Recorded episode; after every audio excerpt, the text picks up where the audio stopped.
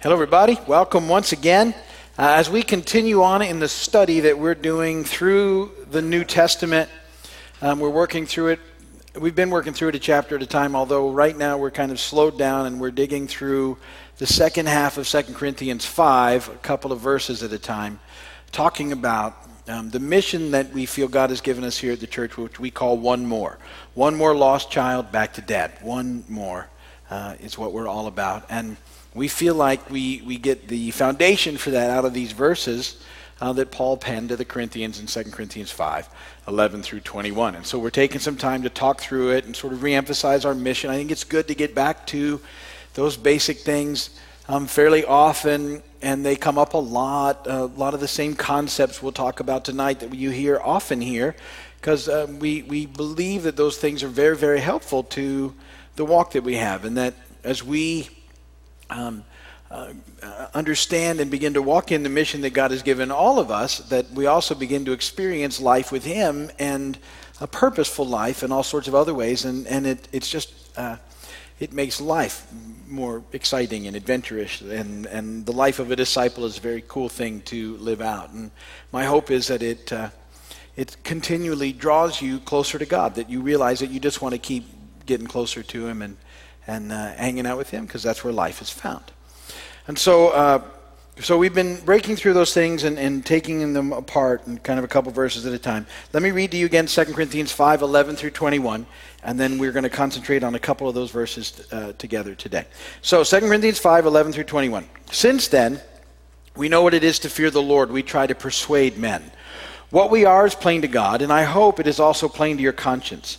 We are not trying to commend ourselves to you again, but are giving you an opportunity to take pride in us, so that you can answer those who take pride in what is seen rather than what is in the heart. If we are out of our mind, it is for the sake of God. If we're in our right mind, it is for you. For Christ's love compels us, because we are convinced that one died for all, and therefore all died. And he died for all, that those who live should no longer live for themselves, but for him who died for them and was raised again. So from now on, we regard no one from a worldly point of view. Though we once regarded Christ in this way, we do so no longer.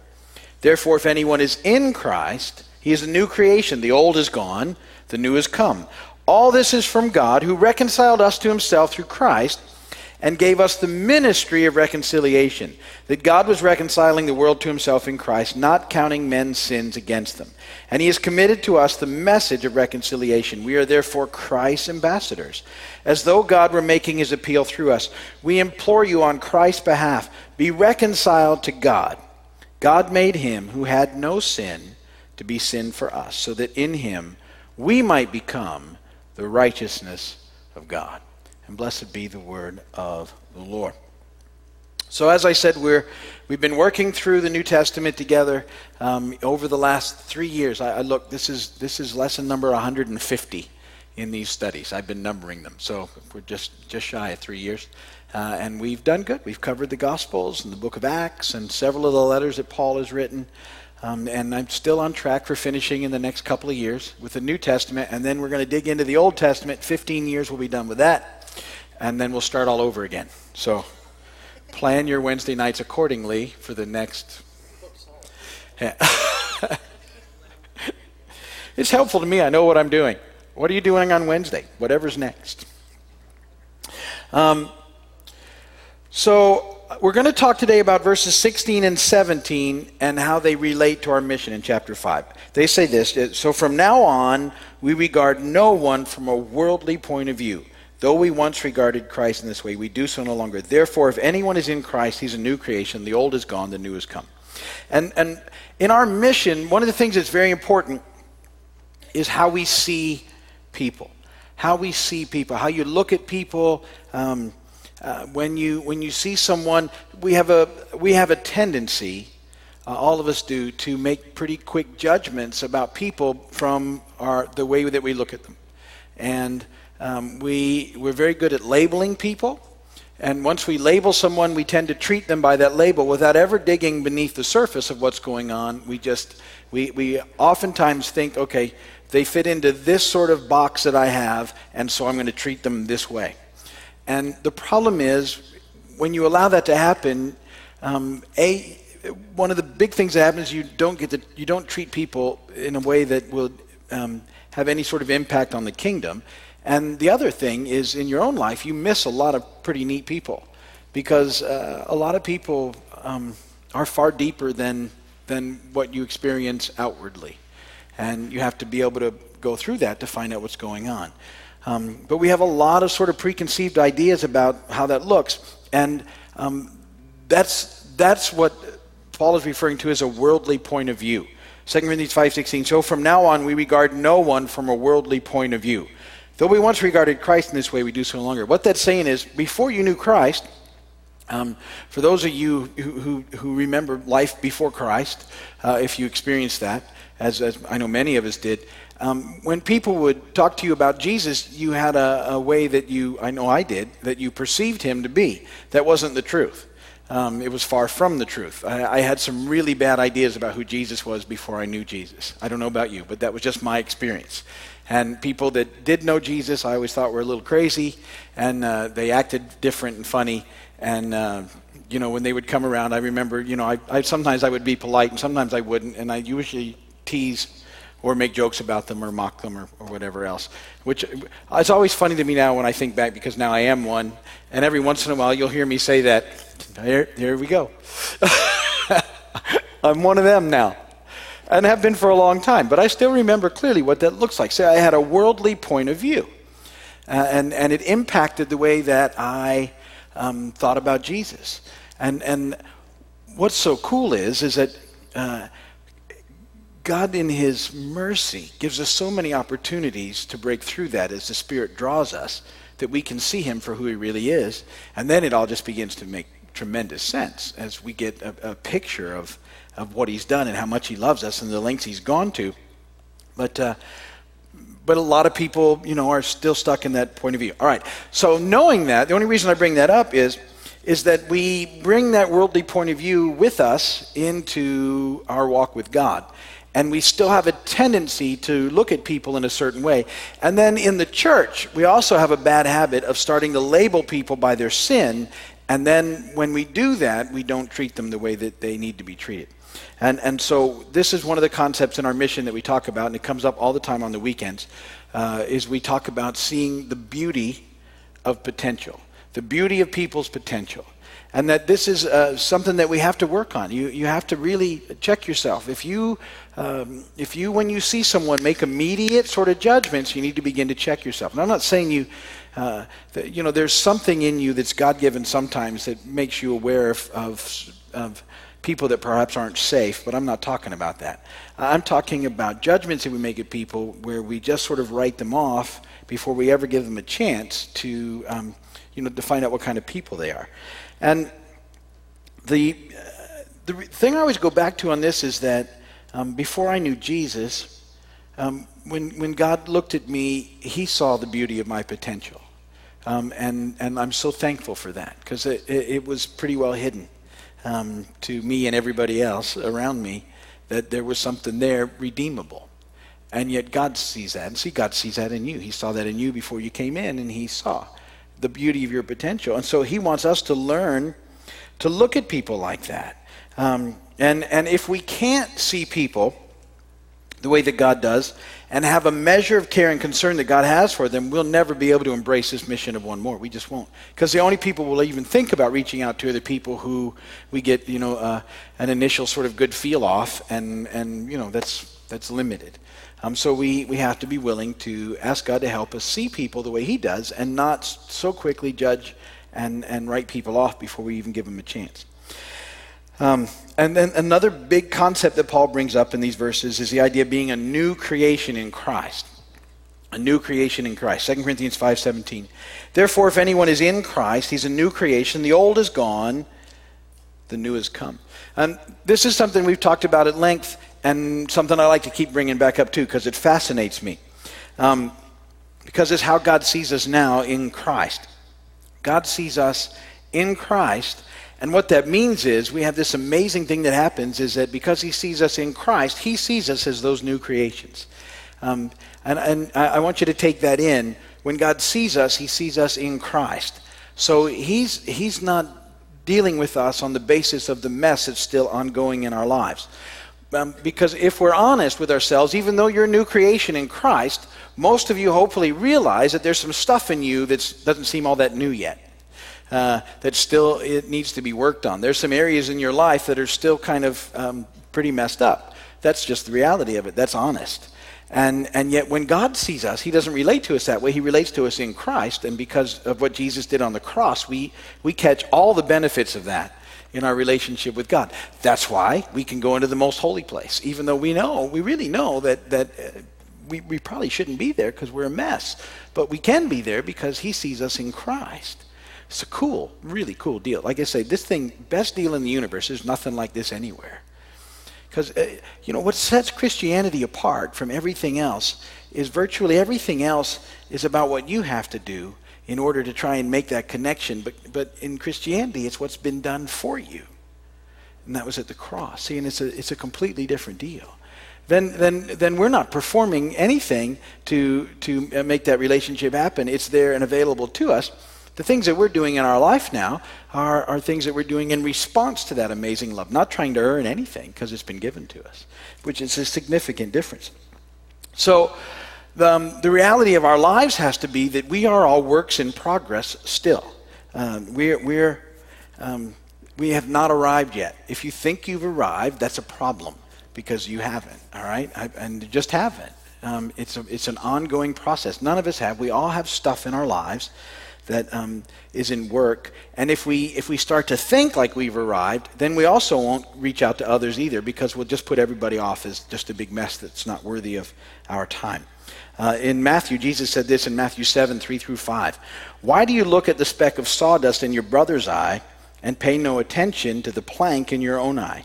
How can you say to your brother, Let me take the speck out of your eye, when all the time there's a plank in your own eye? You hypocrite. First take the plank out of your own eye, and then you'll see clearly to remove the speck from your brother's eye. Um, I like that picture of life because it's very easy for us to assume that we can see everybody else's specks, but really you're blinded by the plank in your own eye. And the reality is, you got enough work to do working on your plank. So at some level, you ought to be trying to get your plank down to a speck. and that's going to take a while. You, you ever work at a plank and try and get it down to a speck? You got your hands full.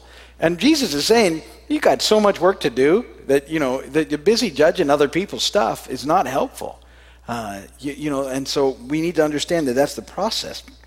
We're on this journey with God, whereby His Spirit, He's working in us and on us to change us, but it's a process. It's a process, not a one time event. The one time event was when you gave your life to Jesus and now God sees you in Christ. That's cool. But the rest of this stuff that's going on by His Spirit, that's a process, and that's called sanctification. That's the churchy word for it. Um, so if you ever hear that word sanctified come up, that's the churchy word for the process. Because a lot of times I think some of these words, we don't really know what they mean, and, and other people don't know what they mean, and, and so they sort of get lost. But you, you, there's the word for you. So we're in the process of sanctification. It's the work of the Spirit in our lives as we yield to Him, and it's an ongoing process until we come to Jesus, uh, when He comes to get us, you know, the next time, or when we meet Him, however that works. Whatever happens next. Uh, then it's done with him. But in the meantime, it's a process that's ongoing in the Spirit. And we give language to that process here rather than using the word sanctification. You're going to know this as soon as I say it. The, the language we give to that is living by trying to do the next right thing. That's the process. And I think when you have it, that language, you begin to understand, okay, I get that. Because all of us, when you, when you break that down, realize, I hope you realize, and you're honest with yourself, that you're not always doing the next right thing because you're in process. And that when you don't do the next right thing, you go, oh, well, there's an opportunity now for me to do the next right thing next time. I'm going to give that a whirl. And that's the process. And hopefully over time, you, you start making better choices and you work with that because we're faced with constant choices. Um, and, and so we're trying to do the next right thing. We said this sometimes we fail. When we do, we need to turn around and run back to God who forgives us. And then we start over again by trying to do the next right thing. And my hope is, again, that you have a picture of God as one who loves you. And if you don't have that, this process begins to fall apart. So, all of this happens, and these verses are very important to know that they're grounded in grace. uh, all of this stuff, our mission, everything that we do here, all the stuff that we're trying to accomplish is because of the grace of God. And, and it's in the fullness of His grace that we get to experience life. John 1 14 through 17 says this The Word became flesh and made His dwelling among us. We have seen His glory, the glory of the one and only, who came from the Father full of grace and truth. John testifies concerning Him, and he cries out, saying, This was He of whom I said, He who comes after me has surpassed me, because He was before me. From the fullness of His grace, we have all received one blessing after another. For the law was given through Moses grace and truth came through Jesus Christ. See, it's by grace that we're able to have this relationship with Him. It's not by anything we've done, not because we're performing well, but because of His grace. So you got to take that in. Because a lot of times we'll. What will get us in trouble is we begin to think that it's because we're doing everything so well that we get to hang out with God. And that's not why. And again, the, the problem with that thinking is you will not treat other people the way they need to be treated you'll get self-righteous. We're going to talk about that this weekend again. Galatians 2:21 says I do not set aside the grace of God for if righteousness could be gained through the law Christ died for nothing. If if we could do it by working through it then then we, we ought to be able to do it and we can't. And that's why Jesus had to go to the cross. All of it is a gift of God. Ephesians 2 4 through 9. But because of his great love for us, God, who is rich in mercy, made us alive with Christ, even when we were dead in transgressions. It's by grace you've been saved. And God raised us up with Christ and seated us with him in the heavenly realms in Christ Jesus, in order that in the coming ages he might show the incomparable riches of his grace, expressed in his kindness to us in Christ Jesus. For it is by grace you have been saved through faith, and this not from yourselves. It's the gift of God, not by works, so that no one can boast. So, because of this gift of grace, what's supposed to happen to us as we embrace our mission is that we become a people of grace not a critical, hypocritical people. And it's only a grace filled, grace full people that can begin to carry out the mission that God's given us of one more. See, if we, if we lose sight of that, we won't have an impact. We'll just drive people off because they, that's not what they're looking for. They need to know that they're loved. They, they need to know that there's a God who cares about them, that there's a God who made a way for them, that, that sees the beauty of their potential and, and the way that that happens is he uses people like you and me to get out there and love them the best that we can and, and to help them through it. And, and that only happens as we begin to take all this in, that, that you know, we're, we're all sort of a broken mess. And the only difference between us and other people is that we know Jesus. That's it.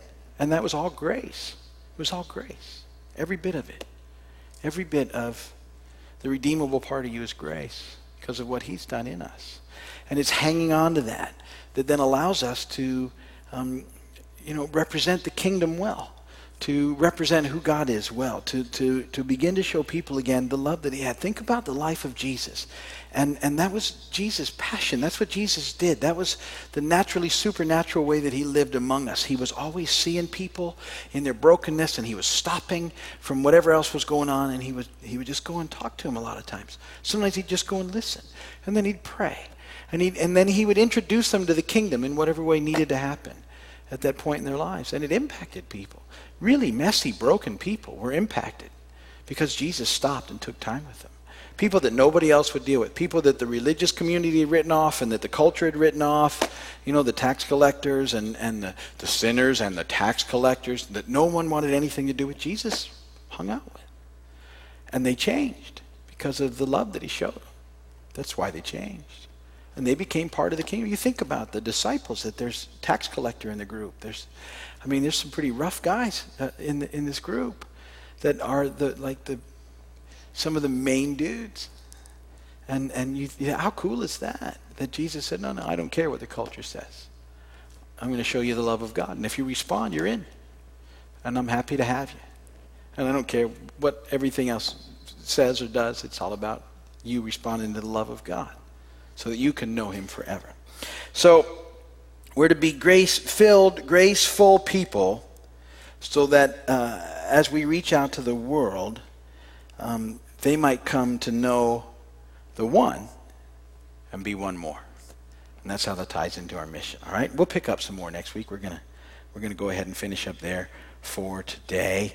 And uh, Uh, thank you if you're watching by video. We appreciate it. Or if you're on television watching us, thank you for spending some time with us today. We understand how valuable your time is, and we appreciate you giving us some of it uh, as we hang out together. If there's anything we can do for you, please go to our website and give us an email or call us with a number or whatever, and we'll see what we can do. We'll be praying for you. So thank you for watching today. You can turn off the video, and you guys can pass me your prayer requests.